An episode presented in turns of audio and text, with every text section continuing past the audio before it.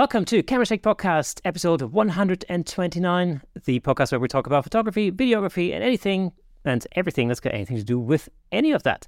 And before we get into today's episode, uh, let me just tell you that if you are listening to the audio version um, of this podcast, there is a fully fledged Technicolor version over on YouTube that you could check out. But without further ado, we have another awesome guest on the show this week, uh, none other than the London based modern headshot master um, and educator, Ivan Weiss. Ivan, how are you doing? I'm good, thank you, Kirsten. Good to good to see you again. It's been a while. Yes, it's been a while. It's been it's been about a year and a half, I think. Okay, roughly. Yeah, I mean, it seems to me like it may have been longer than that. That that was uh, different worlds, different times. But um, yeah, yeah, completely. In a lot of senses, thankfully. Exactly, exactly. But I remember we had a lot of fun because we did. Uh, you were in a couple of episodes um, back during the during the pandemic, um, and I remember one of the fun things that we decided to do was a selfie photo challenge. Um, at the time was which you know in in the middle of the pandemic when we all had a lot of time sounded like a great idea.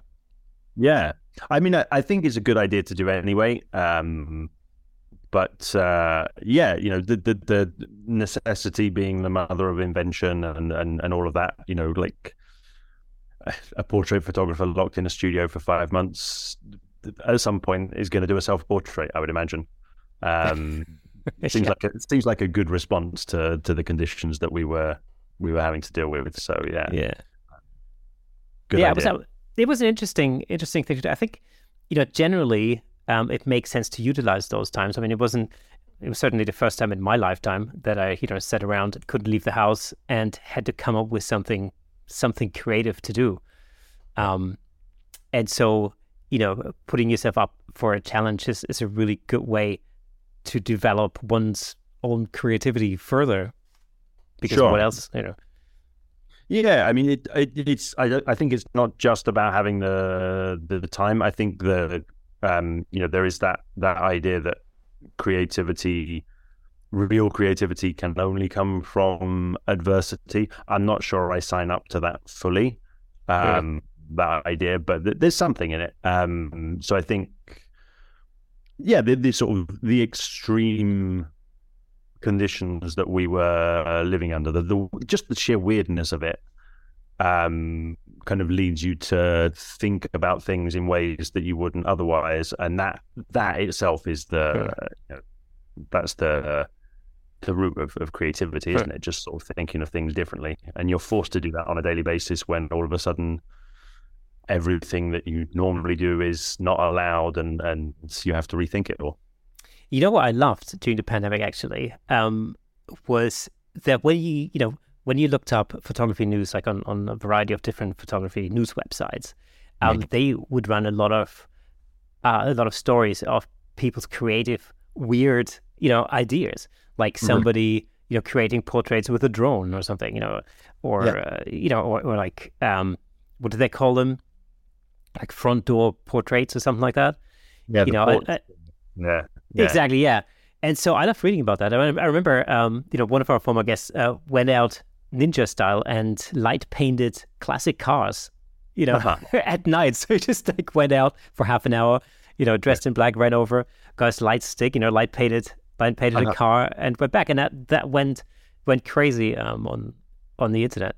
Um, mm-hmm. so I love reading these, you know, creative stories, and of course now now that everything's back, it's mostly about oh, there's a new camera body out or a new lens. And, yes, yeah, yeah. Now, yeah. now people are back to the you know business as usual, but I I think yeah. um, well, creativity is always going to be there. Creativity is not dead. It's a natural human impulse. So um, I think we just saw a bit more of it for various reasons. Uh, you know, uh, news outlets were probably keener to to look for kind of uplifting stories to report as well. In oh, amongst absolutely. So uh, absolutely, things things maybe got picked up more by media than they would normally.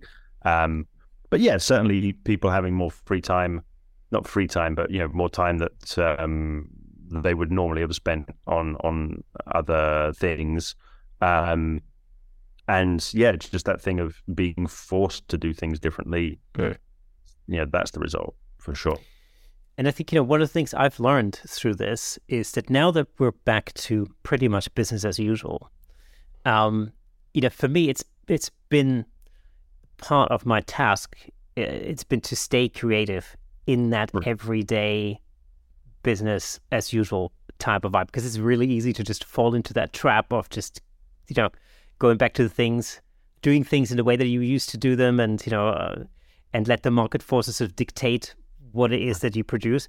Um, and yet when i look at your work for example you know you've you've created such a such a personality almost you know, through your style and through the way that you see you know your um, your subjects basically um, that it's it's just a really it's a really great example of you know sort of counteracting that with with a creative product mm-hmm. if you want to call it that in inverted commas.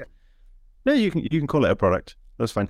Um, yeah, I mean, I think I think that if you're if you're doing a job like this and you're not being creative, then like I don't understand why you're doing it. I mean, to me, that yeah. is the that is the draw. I'm I'm I'm quite sure if I was any good at writing, I'd be writing. If I was any good at painting, I'd be painting. like it, it so happens that the kind of the skills that I learned for for various reasons, the skills that I learned from a young age made photography an obvious outlet for my creativity. But the thing is, it has to satisfy my creativity. Otherwise, there's there's no point in doing it. I think. Um, and I'm I'm pretty sure that's the same for everybody. Like I, I don't think it would be a wise choice to be a photographer or a videographer if it weren't for the creative impulse. Um, you'd probably be better off, you know, doing something that's a bit more stable, has regular hours, has a pension plan, that stuff, you know. So, absolutely, and yet, you know, when um, when I look around the the sort of world of headshots, for example, you know, a very, I do sort of get an impression that there's a lot of sort of, uh, you know, there's a mass of very samey looking headshots. And yeah. then there are certain people, certain photographers that really stand above, you know, way above the rest because because they've really developed a particular style, a particular look, you know, and yeah. imprinted their personality on on those images. And I mean, you know, your your work is absolutely 100%. You know, part of that, especially, I mean, you can take a relatively small market like like London headshots, for example, and it's, there's a very, I mean, there's a very, um, very definitive difference between, you know, headshots, London headshots compared to like, let's say, New York headshots or mm-hmm. so on and so forth. Yeah. Um, I mean, I think that it's essentially is a difference of, of approach, really. If you, if you define a product and turn it into a commodity and then just churn it out, churn it out, churn it out, um, that that's not creativity, right? That, yeah. That's it, there's nothing wrong with that. That's the same as designing, uh, you know, you design a new 50 millimeter lens and then you build a factory to just churn them out, churn them out, churn them out. Yeah. It's a good business model. Um, but the creativity was done when it was designed. Everything else is just replicating, replicating.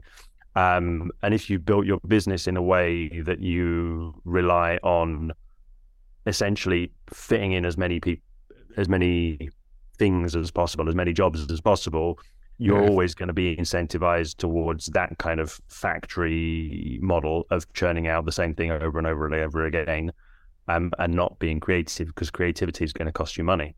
Yeah. Um, so I think, yeah, that, that's something that I think people maybe undervalue is the the designing of the business model in a way that creativity is an incentive or is incentivized yeah. um, rather than replication being the the the the main driver of you know yeah. whether you're going to be profitable or not. And I think you know sometimes um, the sometimes you know the, thing could be like, for instance, if you're if you're doing photography or headshot photography as a side as a side hustle or a side job, a second job, and you, you get to the point where um, you want to go full time with that. Um, I think sometimes you could be looking at that kind of mass marketing kind of think, well, that's what I need to do. I just need to produce a lot of that kind of stuff in order to, um, you know, make a living. But I mean, clearly, just again, just by looking at your work, that's clearly not the case. So it's it's one approach. I I, sure. I like to think of so if we can draw a parallel, let's say the soft drinks market, right? Okay, you got Coca Cola. If you wanted to launch a soft drinks on the market, sure. and you look at the market and say, well, this is what this is what people seem to like. I just need to make enough of those things. You end up doing Sainsbury's own brand cola. Now, if you want to be Sainsbury's own brand cola, sure. that's fine, but there's zero creativity in it. You're just literally just doing what the market already has and undercutting the price slightly. Um, works as a business model, does not in any way contain any creative satisfaction. So, yeah. it's like try and discover the the secret recipe for Coca Cola and then just do it over and over again at three pence less per can than Coca Cola charges, yeah. and then you've got a business. Fine. Yeah. What was your first step when you first uh, went full time into headshot mm. photography? Um, what did that feel like, and what, what was what were your first steps to make that happen? Um, it it felt very. I, I think truly, like the the the only real word is exciting, but that word gets used a lot as a sort of euphemism for scary. Um, like no, it was actually like adrenaline twenty four hours a day. I had no idea what was going to happen the following day, whether I was doing things properly or any of that. Um, and it was literally just. Uh, making it up as I was going along, which which I still am, but I think I've now got you know years of experience behind me that kind of informs decisions or makes me say yeah. that's gonna be fine because it always has been fine, so it's okay. Um, yeah, I, I probably probably similar to the experience of having a first child. I would imagine sort of overcome with like oh my god that thing might be dangerous that thing's a problem that uh, but at the same time just everything being kind of new and uh, yeah, exciting. Um, and what I did, I mean, it's no no big you know secret that I'm going to reveal here. What I did was I took pictures of as many people as possible, and I showed them to as many people as possible. And then people sure. started going, "Oh, you're the guy that takes pictures of people. Yeah, I need a picture of a person. Okay, here's my website. You, you can hire me." And it started quite slowly. Um, you know, there were long gaps between between paid gigs, um, but those gaps got shorter and shorter, and yeah, it, by the time I was getting around to running out of savings, my income started to to become more reliable, and it was fine. So, how did you how did you go about um, showing your work to people? Because I think that's that's one of the um, one of the one of the hurdles that that any sort of new photographer has to has to jump over. You know, because I think the the immediate thought is always, oh yeah, you know, Instagram or social media or something should do the trick. Yeah, well, I mean, Instagram is social media in general is great, um, and I think in any business in you know the 21st century there really is no excuse for not being able to reach your audience because you literally you can connect with somebody anywhere in the world or any time of day, even while you're asleep. um, but how do you cut through on social media is the is the question. Um, and you know, algorithms are algorithms. They want to present things that already look like they're going to be successful. So you need to build momentum. And you know, you you've already got a network of people. You already know, I don't know, twenty people, thirty people, hundred people, three hundred people. Um, so one of the first things to do is literally just go and tell everybody that you already know, hey, I'm a photographer now. Like I quit my job. I'm now a photographer. This is my website. This is my Instagram page. This is my LinkedIn. Wherever you're going to do it, um, go have a look and yeah, some of them will, some of them won't. But that's your first that's your first bit of network is the people who are already in your network, your family, your friends, the people who still work in the job that you just quit. who are jealous that you quit and are now a photographer and you know they're still in the office or whatever. Um, you, you have to build that momentum, um, and you have to start with the things that are at your disposal, and that's what you got. From there, it will start to snowball. You will start to get people commenting on your pictures who are not your aunt or your cousin or you know? Yeah, it well, feels weird at first. It feels weird at first. It's like Yeah. Who, who's this? How did they find me? And then you realize like well, that this is actually the point of it right? I'm i'm now reaching an audience of people who i don't know in real life Yeah.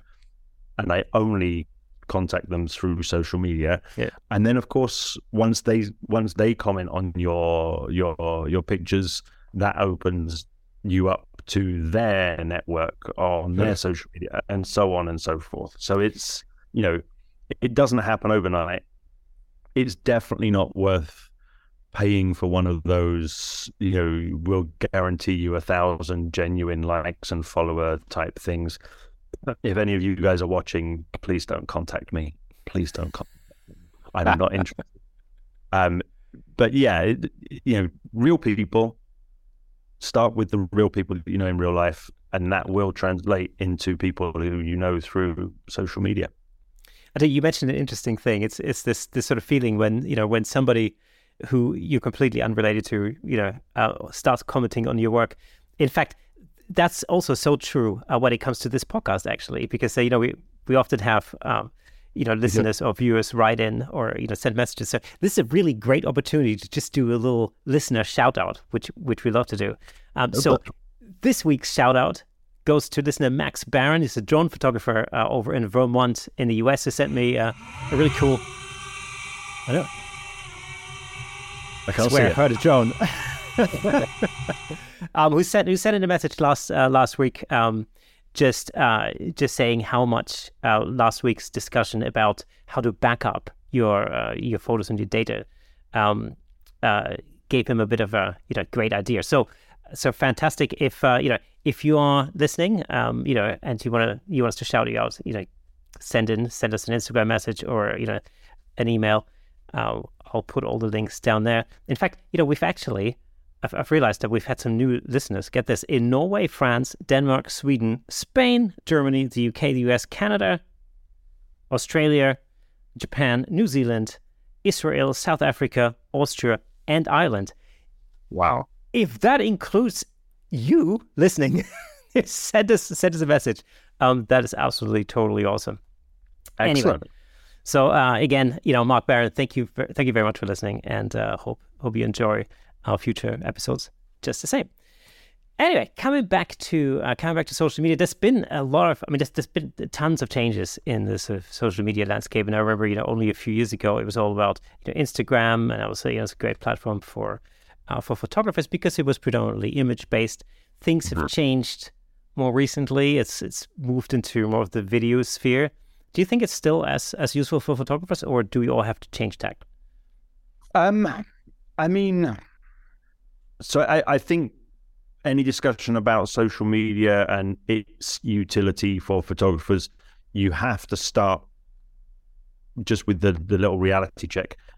It doesn't exist to support your business. It exists to monetize you, right? You you are a product. When you go on Instagram, you're a product. Mark Zuckerberg is making money from your presence on Instagram, and he and and the the, the company Meta are going to do what they think is right for them to make more money. That's their business. So there's not really any point in getting up or indignant about whether this is a good thing for photographers or not. By Mm. all means, discuss it. Like I'm not against. I'm not saying suck it up. I'm just saying be aware that you know it's not there for your benefit. It's there for their benefit, and we we can perhaps find some ways to to make it work for us as well. Um, you know, if if if the platform of Instagram wants to move away from having still images and only having video, there'll be other platforms that crop up. Like people's people's desire to view still images has been around, you know, since since we had sticks and walls on caves. You know, Yeah. um, I don't think it's going anywhere anywhere anytime soon. So eh, if if that demand is not being satisfied by one platform, another platform will pop up to replace it. Um, I you know, I I don't intend to move over to doing video. It's just not something that interests me right now. I might look back and laugh at this in ten years' time, but there we go. Um, well, who knows? But yeah, Instagram still seems to me to be the place where you can reach the the largest audience. There's no harm in when you put a picture on Instagram, also putting it on LinkedIn or or Twitter or or Vero or Yeah. I, I'm not even up to date with what all the other platforms are, but you know, like you can play Yeah. all of the games at the same time Yeah. and see which one works for you. The fact of the matter is, none of us probably, none of the people watching this, I would imagine, neither you nor I need to be reaching, you know, tens of millions of people in order to have a viable business. Yeah. So I need to be able to reach, for want of a better term, my community, my audience. Yeah. And if I find that the most part of that audience is on Instagram or LinkedIn or Yeah. YouTube, then that's where I should be. Simple as. Um, you know, it, again, it's it's not a mass market product. What we do, it's it's quite niche. We have small audiences in the grand scheme of things, um, and that small audience right now for me is reachable via Instagram. If that changes, I'll I'll go somewhere else. Fine, no problem. Absolutely, absolutely. I mean, it's it, clearly, you know, you should you should go where your audience actually is, and that that may be, you know, if you're a corporate photographer, it may be LinkedIn. That may be Yeah. the better, you know, platform for that. Yeah, I mean, I, I I post stuff on LinkedIn quite regularly. I get good engagement on LinkedIn. Yeah. Um, I think the the thing, the reason I consider LinkedIn secondary for me is because if somebody who doesn't know me discovers my page on LinkedIn, I don't look as successful there as I do on Instagram because I've got a bigger following on Instagram. Right. So if somebody connects with me on LinkedIn, I tend to try and get them, you know, gently. I just mention, oh, I also have an Instagram page where I've got a lot more stuff. If Yeah. if you like my work, you can have a look at it there. Um, and that that's a way to kind of reinforce to people, like, oh right, yeah, this this guy knows what he's doing. Okay, like he's got this whole whole gallery over here on on Instagram and a lot of followers. Um, so I look, you know, it, it presents me in a better light than LinkedIn. It may be the the exact opposite for uh, for somebody else. Um, and they post some stuff on Instagram, don't get much engagement, but every once in a while they get a new follower and they say, I'm really active over on LinkedIn. Come and check me out over there. And then all of a sudden they see, oh, this, yeah, this photographer's really popular here. This is this is what I'm looking for, you know. So you can play both. So whilst social media uh, might be the sort of natural go-to for a lot of you know creatives, photographers um, in particular, I tell you the one thing um, that I've learned to to really appreciate is actually in-person networking. Um, you know, for me, that's something I really only started during the pandemic, actually, because um, because before that, I didn't really need to because my clients were corporates essentially, um, and it was only it was only because of the pandemic that you know I found myself without any event work basically, and and so I thought it might be a good idea to engage with the local business community, and of course at the time it, there were like a million Zoom networking meetings springing up left, right, and center. You know, some some of the more uh, kind of well known you know networking groups, and there were lots of new ones. You know, uh, that sprang up as well. And uh, of course, some of them have gone back to like you know in person meetings. Uh, some have stayed on Zoom, and some do a bit of a kind of a half and half type of a thing. Did you when you first uh, when you first started started your business full time? Did you find that a useful thing I do? didn't do any in-person networking to begin with. Um, I think I, I don't want to say there's no value in it. Of course, there's value in it. I think that it's difficult with in-person to build that initial momentum. Um, this probably is different if your business model is based more on. So, so for, for me, essentially, I need to work five days a week, four weeks a month, and, mm-hmm. and so on. Right. So uh, it's it's each each sale is worth relatively a small amount in in the grand scheme of my my income. Yeah. If you have a business model, uh, I would imagine this is more like wedding photographers or videographers, maybe, where you want to do one big job a month. It's a different thing um, because the difference between one connection and not having that connection can be your income for the month rather than your income for a day. So Yes. the, the stakes uh, are different in that sense. Um, I, I think it's in person networking is really valuable for me now. But once I've made a connection with somebody in person, I tend to have them, you know, they, they tend to follow me on one of my social channels. So Yeah. until we meet again two months later, they get drip fed a bit of my work every three days or whatever it is that I post. Um, so I'm staying, you know, front of mind, as as they say. Um, Yeah. If you haven't got an already established social media strategy and you're going to a networking event, it's it's a long, long, long game, right? Let's say you Yeah. get time to talk to 15 people in one evening and then you go back the following month and three of those people are there and then a bunch of other people the follow up with those initial 15 people might be six months Yeah. later and they're like oh i remember we met but what is it you do again Yeah. yeah um, Absolutely. Yeah. it, it it does take a, a lot longer with with in person um, networking. That said, you obviously tend to form much much closer bonds with those people because you actually get to talk to them and interact rather than saying, "Oh, I like your picture, thank you very much." You know Yeah. that, that that's quite limited um, the, the the interaction that you have on social media, but it's much more frequent.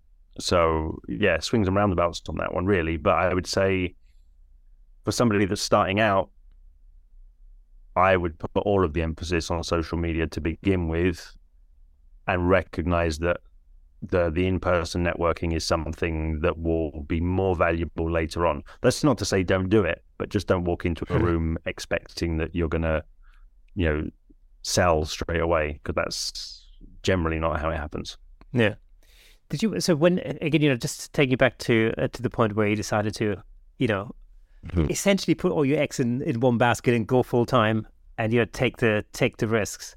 Um, did you have any other than social media? Did you have any sort of marketing strategies that you employed at the time?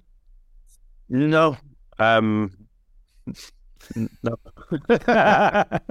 Excellent. I mean, you know, web, web website. Obviously, you have to have a website, and you need Yeah. to be discoverable on, you know, search, Google or DuckDuckGo or whatever it is that you you want to use. Um, I've never really paid much attention to the whole trying to rank high on Google thing. Again, I think that's a game that doesn't apply so much to very small micro businesses that have got a niche audience. Huh. If you if you want to go in and you know dominate the market for generic corporate photography in London, which is already very saturated, then Huh. yeah, SEO is probably the, the place that you need to uh, put a lot of emphasis. But Yeah. if you're doing something that's got a bit of you know uniqueness to it, a bit of personality to it, a bit of creativity to Yeah. it, trying to trying to play the SEO game, I think would just be frustrating. Um, again, not to say that you should ignore it. It's important that your website is visible, but it's not the be all and end all. And certainly, you know, all of the sort of the shortcuts to how to rank better on Google, I think, um, are probably a waste of time for most people. You know, it, it, it, I, I take Yeah. Google at their words. G- Generally, they they want to provide their customers with the best answer to the question or the best solution to the problem, um, and they will they will try to work out whether you are a good solution to the problem or not. Yeah. they're not just going to say, "Oh, this guy seems to have followed the list of tips and tricks, so we'll suggest him."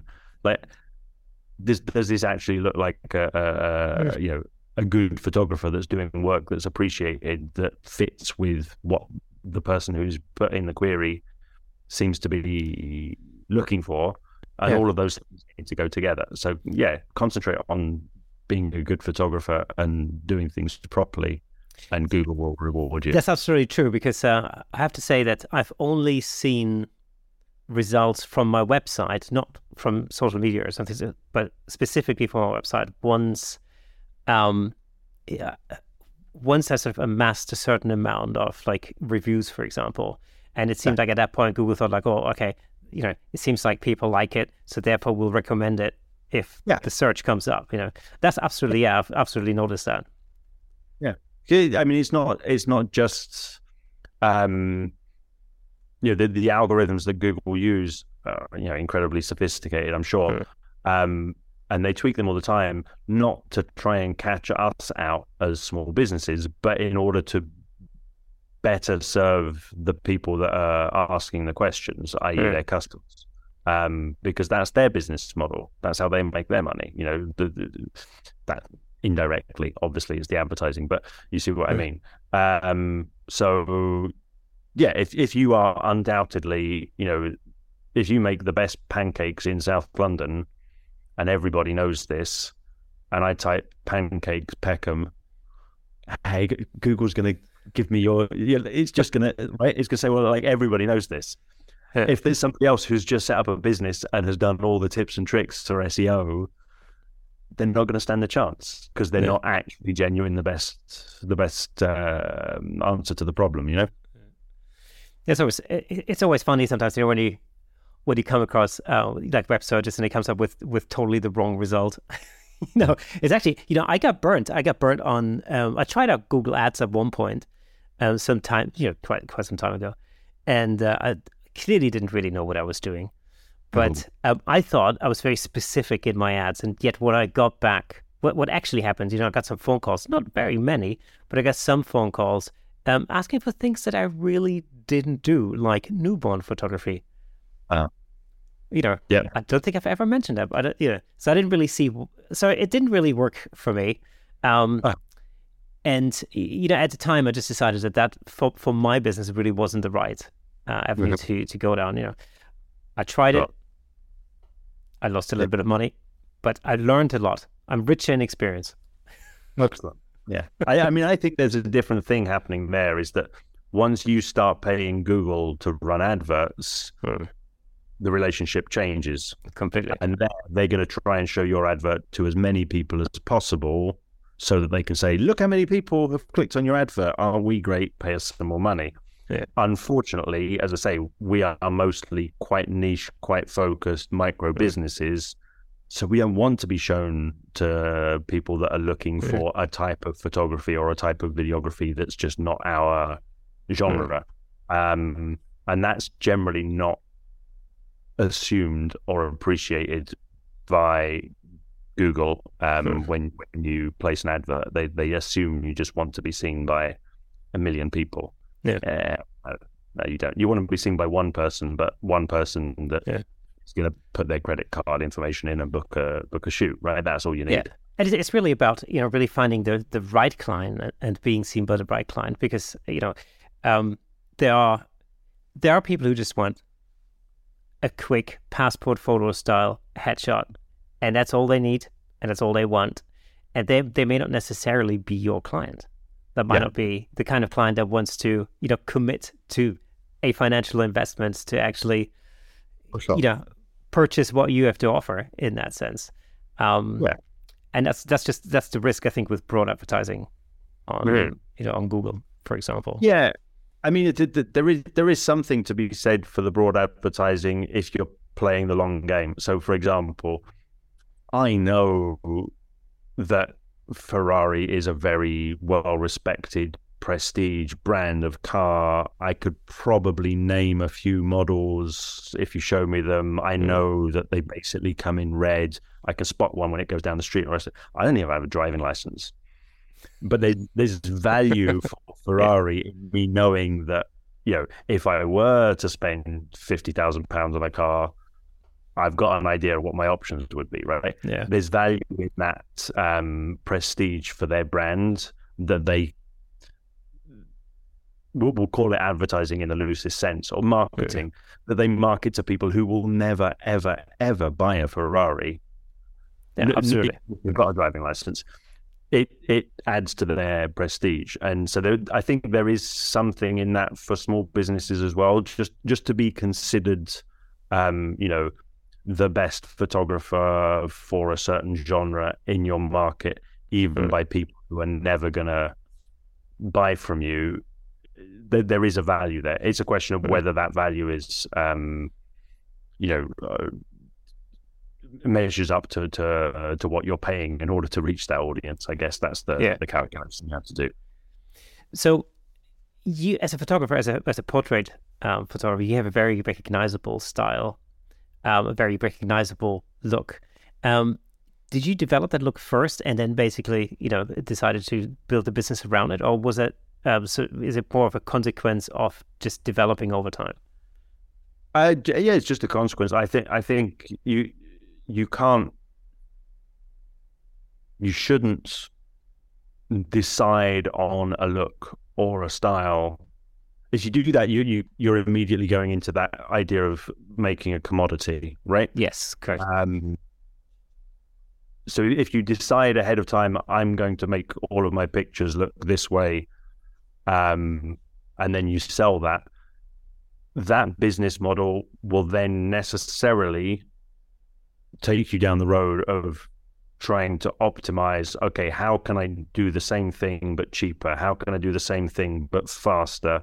How can i do the same thing but in four different locations at the same time? There's nothing wrong with that business model. It's very successful for a lot of people in a lot of different fields but it's not creativity of it's course, the not. opposite of creativity. Um, creativity is doing doing what you feel like. You know, Yes. uh, I, I I don't mean that in a blasé sense, like I just do whatever the fuck I want. Oh, I'm Yeah. allowed to swear on here. Sorry. sure, on this podcast, for sure.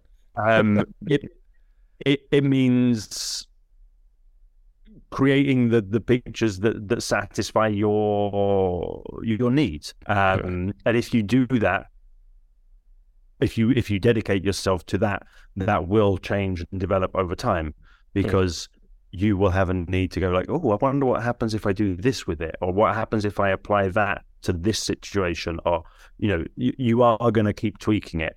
Um, you know, it's it's the difference between, uh, you know, uh, uh, somebody in in McDonald's knows that you you know you take this bit of food, you put it for this amount of time in the microwave, and then you and it's it's set down, it's instructions. It could be done by anyone with a Right. minimum training, so it can be replicated, and therefore that's the business model. Like Right. how many of these things can we shift in an hour, in how many different restaurants? Um, whereas a chef will be saying, well, you know, I made that dish yesterday. Today I wanted to do something different. And it might not be that they come up with something that's revolutionary or completely new, but okay, today we've got, I don't know, sea bass instead of salmon. What can I do with it? Sure. All right. And you, and you come up with something that's a little bit tweaked, a little bit different. Uh, it's individual, it's unique, and it, it satisfies the, the the the the need for uh, creativity. It's interesting you mentioned, uh, or you get the example of a chef. I shot not too long ago. I shot a uh, an awards um, ceremony for uh, up and coming chefs, and so Uh-huh. they had uh, a number of tasks that they had to fulfill. One was, you know, they were given like a mystery bag of ingredients that they had to come up with, you know, a self-designed, thought-up, you know, Okay. recipe for that. Um, and uh, there's a group of like chefs and a, and a group of pastry chefs, and it was so it was so interesting to see how creatively they would come up with completely different things just based on the same bag of of, of Wow. ingredients. Um, it's phenomenal. It's actually it's very difficult to shoot because you know I got hungry. halfway through. it's like, oh. I was thinking, who who got the gig to do the catering at the award show for chefs? That's a that's a high pressure gig there, isn't it? Wow. I know. I mean, they were uh, some of the judges. Uh, it's a, it's of a very um, you know high prestige uh, kind of award type of a thing. Um, and uh, you know some of the judges that are world leading chefs, that they, they were flown in from all over the all, all over the place. And I just I felt sorry for all the the contenders, as it were, because you know, it must have been it must have been nerve destroying having to, you know, having to perform mm-hmm. under the gaze of, of some of the like biggest names in the industry. That right. was, you know, it was crazy. Um, you know, what was really astonishing was how young some of those guys were, guys and girls. It was really uh, amazing to see like 17, 18 year olds wow. putting themselves under the, under that pressure. And, and the, the end result actually meant, you know, getting this, uh, this this award meant that they, you know, have the best chances of, of finding placements in some of the best restaurants in the world, which is a great, you know, career achievement. But the pressure these guys were under was insane, you know. And obviously, I was just running around with the camera, so I was fine. it's you know, but yeah, it's an interesting, interesting example. Um, so do you like when you look back at your work um over the last, like let's say you know three or four years, um, let's say if you compare your work pre-pandemic and now, um, do you think it's changed at all? Yeah, yeah, yeah. Um, I think pre-pandemic to post-pandemic, my work has got warmer, more colorful. Uh-huh. Um, I, you know, I, I, stress this. This is not a conscious decision. This is this is just looking back and noticing the patterns. Like if I pull up yeah. a picture from, I don't know, 2019. Uh, oh, look, it's it, it's less saturated. The the tones are quite quite a bit cooler. Um, I, I I don't know why that is necessarily, but you know, this is this is a reflection of how I how I feel, what I, what I want to create. Um, so I mean, another thing that I've noticed is is I'm I'm a lot more interested nowadays in pictures where there there's no eye contact with the subject. Um, I mean, I'm no psychoanalyst, but I think that might be a reaction to the uh, the period of lockdown of not having human contact, right. um, and just kind of I don't know, e- either being more comfortable with not having eye contact or being less comfortable with having eye contact. I'm yeah. not sure which way around that is. Um, the warmth and the saturation, um, I think, might just be me just chilling out a little bit and getting a bit more relaxed about things in general in life. I don't know. Um, so yeah, um, but it, it it changes and it will change, um, and I, I I will never intentionally decide to go in a in a certain direction. Mm. But I will expect that you know at any point, if I look back, there will be a an evolution for sure. It's really it's it's really interesting to look at your work over time because um, I've noticed I've noticed the the change in expressions and the the, the change in eye contact, um, mm-hmm. and you know, it's it's an interesting thing because I often th- often think like do you, when when new clients come to you and they've obviously seen your work before, uh, do they come in with a very definitive idea as to what it is that they want? Like, do they go like, well, you know, you know, here's one of your images that you've done in the past. I want, I want exactly that. Or uh-huh. do you, uh, you know, do you take over the creative process and create something that's that's, you know, very much bespoke? Um, I mean, it, it's it's always a mix. So you, hmm. yes, sometimes people come in and and they've got like a mood board type thing, um, which there's nothing wrong with it, but again, that that's it's limiting creativity, right? It's like okay, that's like a brief. So you just want me to shoot what's on the brief, or can we actually do some some work as well? You know, um, and you know, I, am always going to push to do a bit more in every session than the client needs or wants. because that's that's that you know that's for my own satisfaction. That's for progress. That's sometimes for the client to go, oh, I didn't know I needed or wanted that, but yeah, now I do. Yeah. Um, so that you know, th- there are lots of reasons why that that should be there. Um, for the most part, clients don't do that. No, they they come in, they've they've got a sense of what my aesthetic is, um, and we just we create. You know, we start taking pictures and we review what we're getting as we go through. We talk about what we like, what we don't like. Okay. We make suggestions. Um, I wouldn't say I take over the creative process because it, it, it's always a, a collaboration. You know, it, if I were going to run it completely, then I would eliminate the human element.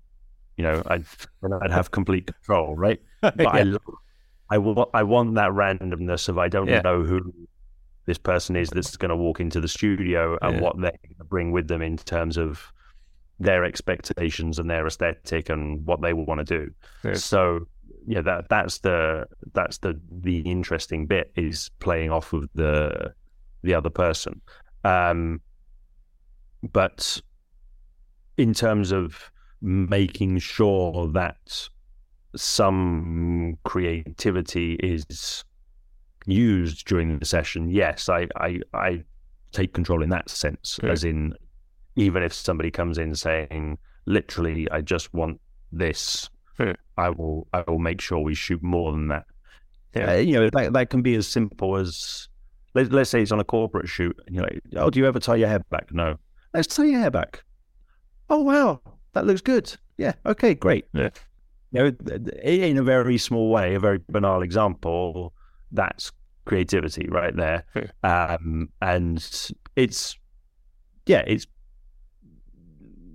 it's um, satisfying for me. It's beneficial for the client. It's you know, it's like there's there's rarely anything lost from from adding a bit of creativity to a shoot. I had a funny situation not too long ago uh, where I had a I had a client come in with a very definitive brief, okay. and it's a really good session. Um, you know, it's, it's a very it was a very creative session, and and actually, um, you know, the client left um, super happy. But then when I looked back at the brief, I realized we hadn't really shot anything that was on the brief at all. It just took on a life of its own, and actually, it, it you know, it, it came out better than than uh, than the original idea. I think so. That you know that does sometimes happen, I've learned something from you. The, I think the first time you were on the show because I remember we were discussing.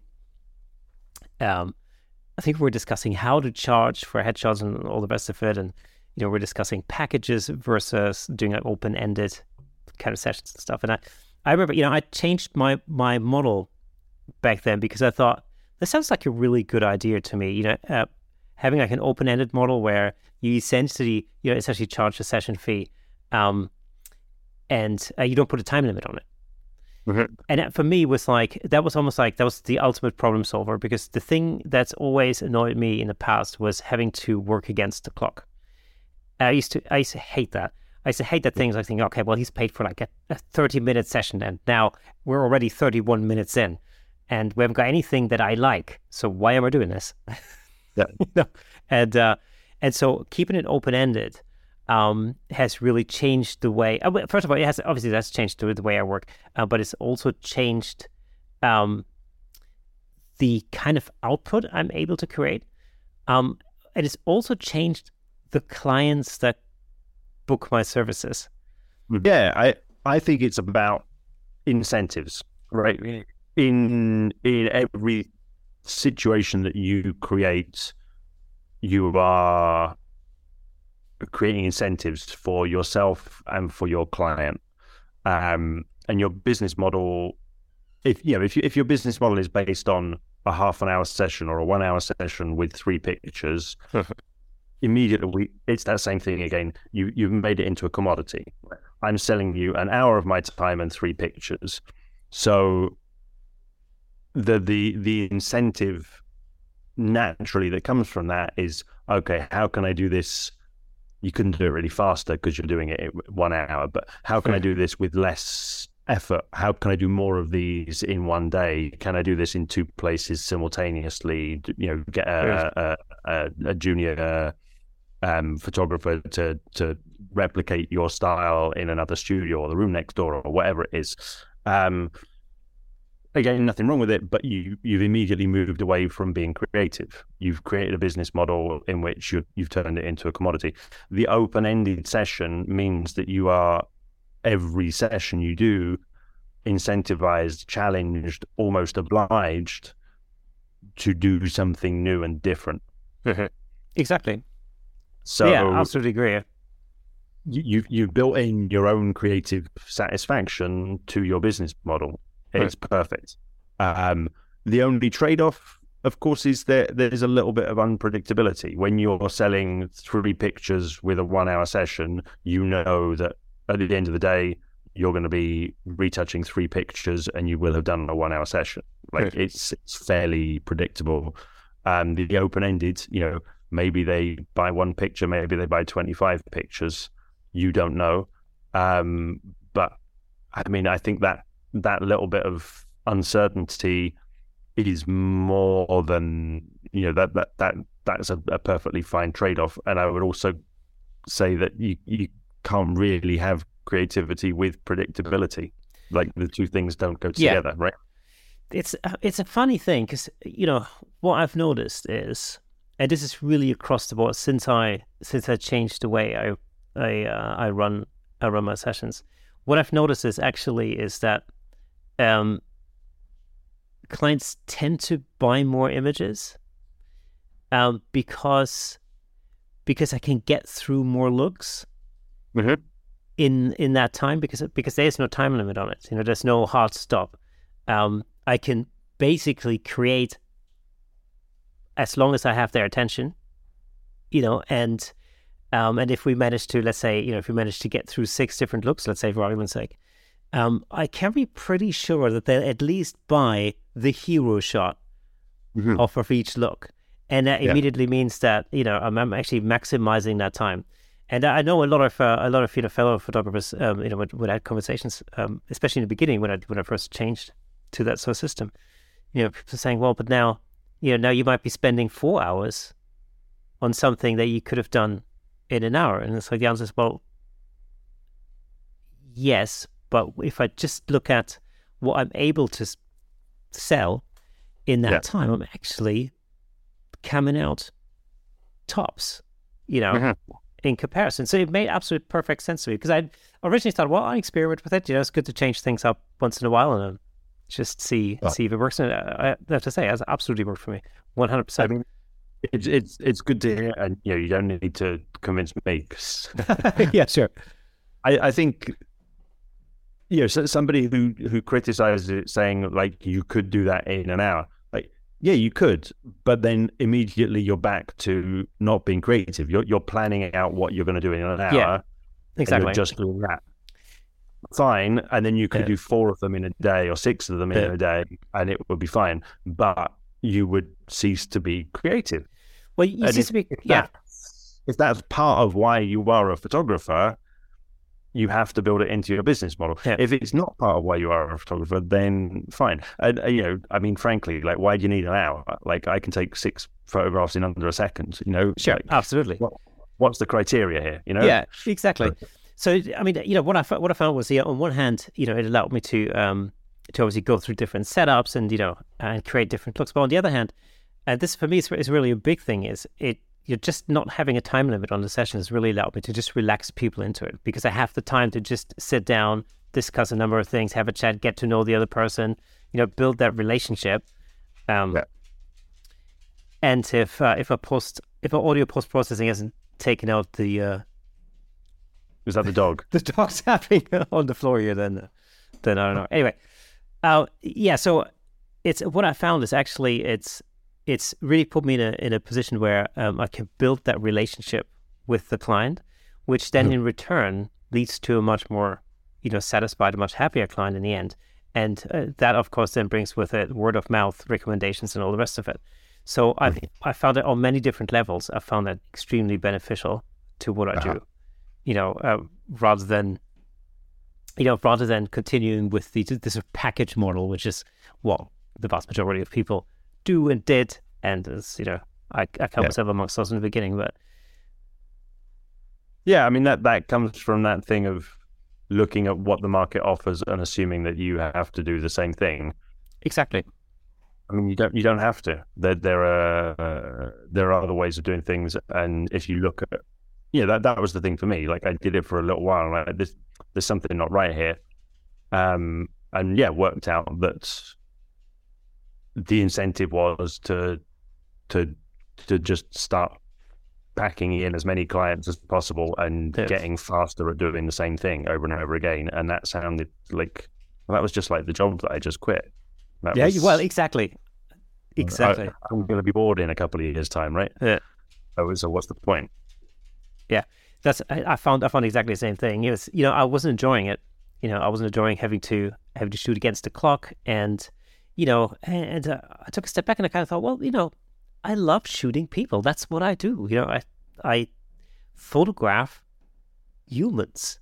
You know, mm-hmm. not animals, not buildings, not mm-hmm. landscapes.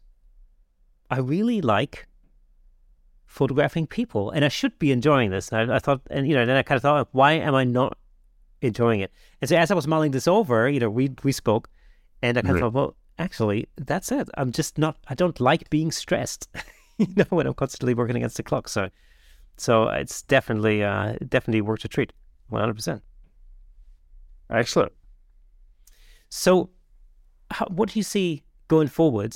Um, obviously, we've come out of the pandemic. Um, things have things have picked up seemingly, you know, quite a lot. So, where do you see yourself in five years' time? Oh, I, I, I don't know.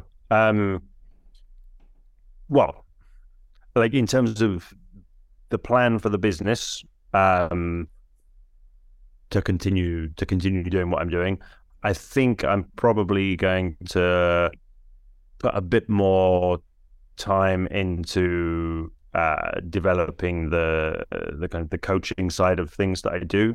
Um, make a bit more of a of an effort to promote that. As it is, I, you know, I, I do a fair bit of coaching. I, I do a weekly thing on the Headshot Crew, Peter Hurley's platform, mm-hmm. um, and sort of ad hoc people pop up on you know on social media and say, oh, you know, I'd love to learn how to do that, mm-hmm. and they book a session with me. Um, but I think yeah, I might start developing that into a bit more of a a service offering, a line, if you like, um, of its own. Um,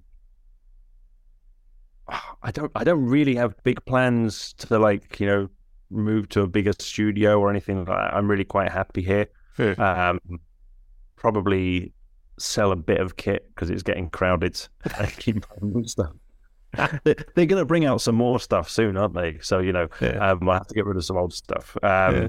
But yeah, I, I, just you know to to keep taking pictures every day and making pictures that I find yeah. interesting every day.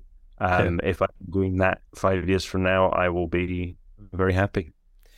Talking about yeah, did you go to the uh, photography show? This year? I did not. No, no. I I, I find those events. Um, yeah, I no, I I don't need any encouragement. Um, it's it's it's that that feeling of like you have to make a decision on the spot with them is not really. Yeah, that that's not um that's not how I buy things. Yeah. Um, I, I prefer to do a, a, a, fair bit of research when something's just kind of in the abstract, yeah. and then if I can see actually that thing that that might be useful to use for that shoot. Yeah. Okay, and then I want to be able to buy it straight away, and it has to be delivered next day. Yeah. Like if you've if you've got to wait for it to be shipped from Germany, like forget it. No, no, no. Yeah, it's, it's got to be tomorrow. Um, so I'm impatient at that point. But yeah, going to a, a, show. I mean, the you know the deals that they have on like ten percent off and all the rest of it. I'm like that.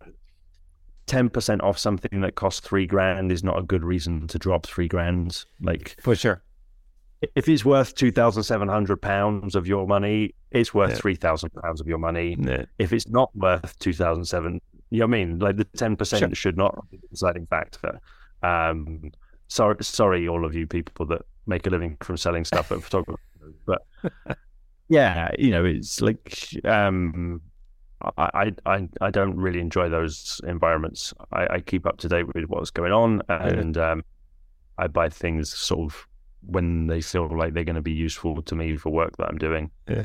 I, I think um, you know for me it it would be a lot more dangerous had I not got something to do at the show. So you know I'm usually at the producer podcast episode. Um, if okay. I was just there to mill around and look at all the shiny new things, that would be extremely dangerous. I think you know because because you just you know at every corner you see something, you go, oh wow, I didn't know they did this, or that sounds like a good uh, idea, you know and uh, it's it's easy to part with you know way more money than than you intended.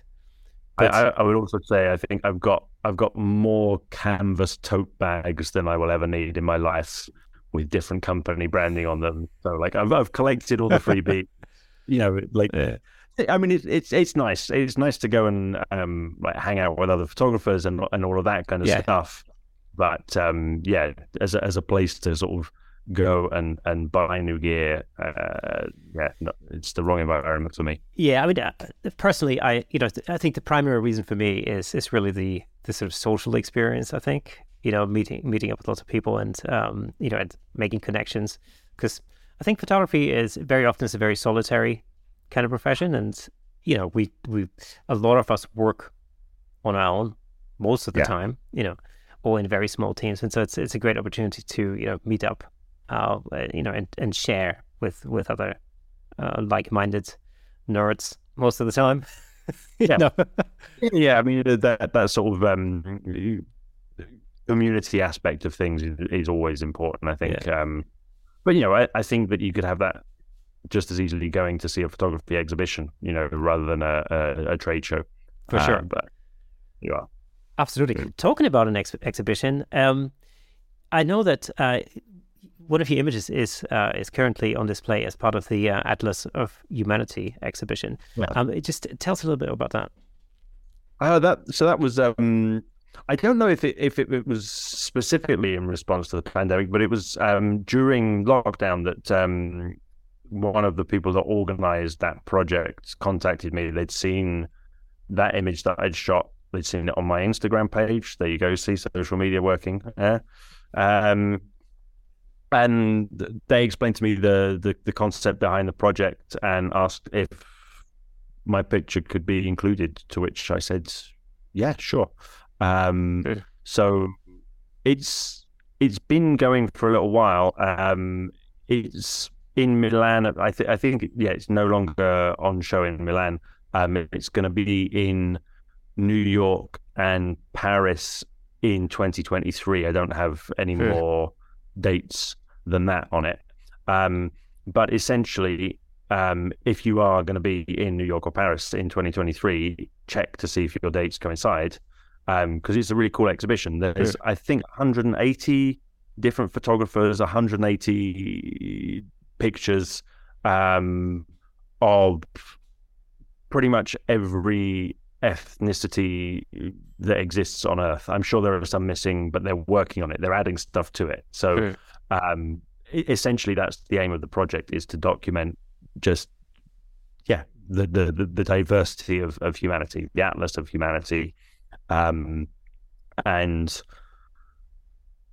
it yeah i mean it's it's almost overwhelming when, when i walked in and, and saw the the entirety of the exhibition um uh, last month there's so much in there but it's i mean you know i love portrait photography and to see that many different photographers work of that many different types of, of subject was just yeah. Uh, yeah really really cool exhibition um, there's a book I, am not sure if it's out yet or if it's coming out um, but if you go to atlasofhumanity.com you will find all of the, the information there i think you can sign up as well to to get notifications or just um, they're on uh, obviously they're on Instagram as well. Give yeah. them a follow on Instagram, and you will see when um, they've got the dates for New York and Paris. Of course, we'll put all the links in the description um, of of the podcast if you're on Apple Podcasts or Spotify, um, and the description on YouTube as well. You can just click that link and that that'll take you there straight away. Like your image was a really powerful image, actually. I thought um, because it was uh, it was it's from a campaign for uh, missing and murdered Indigenous women. Um, yeah, and uh, I remember coming. I, I, remember seeing the image before I saw that it was your image, uh-huh. and realizing, oh wow, okay, that's that's incredible. Um, tell us a little bit about the background to that image. Um, so the the woman who's in that image, uh, Diana, she is uh, she's an actor here in in London. Um, the campaign, the the, the um, campaign for missing and murdered Indigenous women and girls, is something that uh, she's involved in. She's uh, um, of Colombian heritage and um, I, I, don't want to put words in her mouth, but through that, that's why she feels a, a personal connection to it.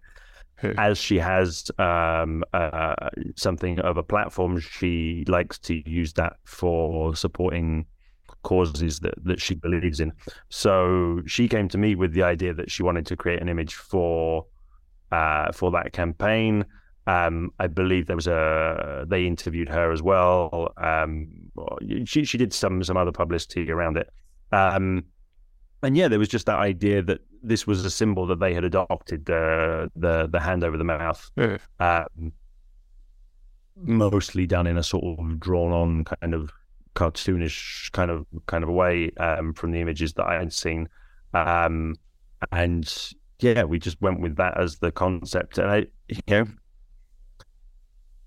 it, it's one of those things, right? That that symbol, the expression that she gave all of those things are, are, are so powerful that you know I didn't need to do anything fancy with the photography. Mm. Like two lights in front of her, completely evenly lit. I think mm. it was an 85 mm lens. Stand in front of her, same height, eye to eye, mm. to take the picture, and let the uh, the subject and the uh, the statement be everything, mm. rather than needing to do anything fancy, do yeah. anything clever. Um, and yeah, it's, it certainly seems to have struck a chord. I mean that that picture is also going to be in uh, um, a book that I think that's coming out this year as well, um, called "We March Forth," which is about the role of photography in activism, particularly um, as regards um, women's rights uh, and, and equality activism. Yeah. So um, there's a a whole collection of different images that are um, e- either you know like like the like my image there, like a, a, studio shot that's created for the purposes of of publicity, raising awareness, or images of people out, you know, um, protesting, demonstrating, that kind of thing. Yeah. Um, yeah, that looks like that's going to be another um, interesting photography project. Sadly, that's just a book. Um, I don't think there's any plans to make that in, that one into an exhibition. But um, uh, if the book does well, maybe they'll they'll turn it into an exhibition. yeah, I'm sure it's a nice to, to, go and see things actually yeah. on the wall. You know, um, absolutely see other people enjoying it at the same time. Ivan, it's been an absolute pleasure uh, having you on the show. Um, of course, all of your links and everything, all your contact uh, information is going to be in the in the description. Um, thank you so much for coming on the show for the third time. You're now in the you're, you're in the in the same league with uh, the likes of Dave Williams and uh, Tommy Reynolds. wow, I mean, it's it's an exclusive club. Um, Absolutely, I'm, I'm pleased to be yeah. a member. Thanks. Incidentally, you know what? I think um, I think I drove past your studio the other day by by pure coincidence. Okay, you should have, you should have knocked on the window. It was only it was only afterwards that I realized because uh, I was um, so my dog's coming again. Uh, I was I was shooting a job in London and uh, I decided to go in into town on the Vespa for the for uh-huh. the first time ever. Um, and uh, and so having to avoid motorways and, and all that kind of stuff, it just took me through different parts of London, yeah. and uh, you yeah. know, and then uh, sometimes I'm thinking, wait a minute, I know where I am. that the, the road outside here is um it's quite a, a key road of getting into central London. Yeah. Um, it's quite a fast road. It's quite a nice one to do on a Vespa, I would imagine as well, because it's got the bit where it goes down under the bridge Yeah. and then comes Yeah, back yeah. up. So, Uh, yeah, all very nice. Not Yeah. too many traffic. I- Twenty miles an hour. Uh, okay. Yes. Like like all the other scooter riders. Yes. Yeah. yeah. you know, it was really. I have to say, it was. uh It was really pleasant driving through central London because I, I was lucky. It had a little bit of a sunny spell as well, and so driving through um, central London and and experiencing experiencing it from from that perspective was actually it was really nice. Yeah, I should do them often. It's uh, it doesn't really. uh, you you get that one day where it's like, oh, this is really nice, and that makes up for the other 364 where you're freezing cold and soaking wet. Yeah, exactly. yeah, it was on the day of the tube strike. This last, Okay. uh, yeah, last Thursday or something. And I kind of thought, oh God, I can't bear having to drive into London because it's just going to be pandemonium, you know. Um, so I thought, oh no, I've got a chance. I'm just going to hop on the Vespa and uh, and head down it. it was, Next next time you next time you're around, uh, give me a shout. Yeah. Oh, I will do absolutely. Ivan, it's been an absolute pleasure. Thank you so much for coming on the show, and You for having me. that concludes episode 129 of the Camera Shake podcast. Uh, again, be reminded that uh, if you are listening to the audio version, there is a fully fledged, um, fully colored version over on YouTube. Um, otherwise, get in touch. Remember, uh, get in touch with us on all the good platforms, wherever uh, good, awesome podcasts are found. As you can contact us on Instagram, Facebook, even my dog knows. He's always part of the show in the background. anyway, so that's all for us today. See you next Thursday. Thank you.